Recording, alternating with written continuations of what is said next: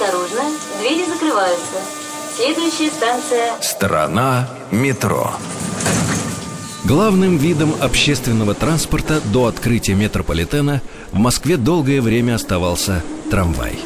Однако население города росло, и наземный транспорт перестал справляться с потоком пассажиров.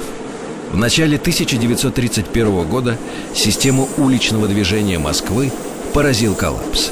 Эта глобальная пробка возродила идею строительства метрополитена. Первую подземную линию спроектировали точно по направлению наиболее загруженного трамвайного маршрута. Прошли годы, и сегодня это один из самых спокойных участков Сокольнической линии московского метро.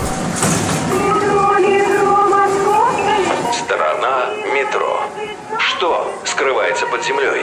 Полная версия по субботам с 6 вечера, а также в любое время на сайте Радио Маяк и в подкастах iTunes.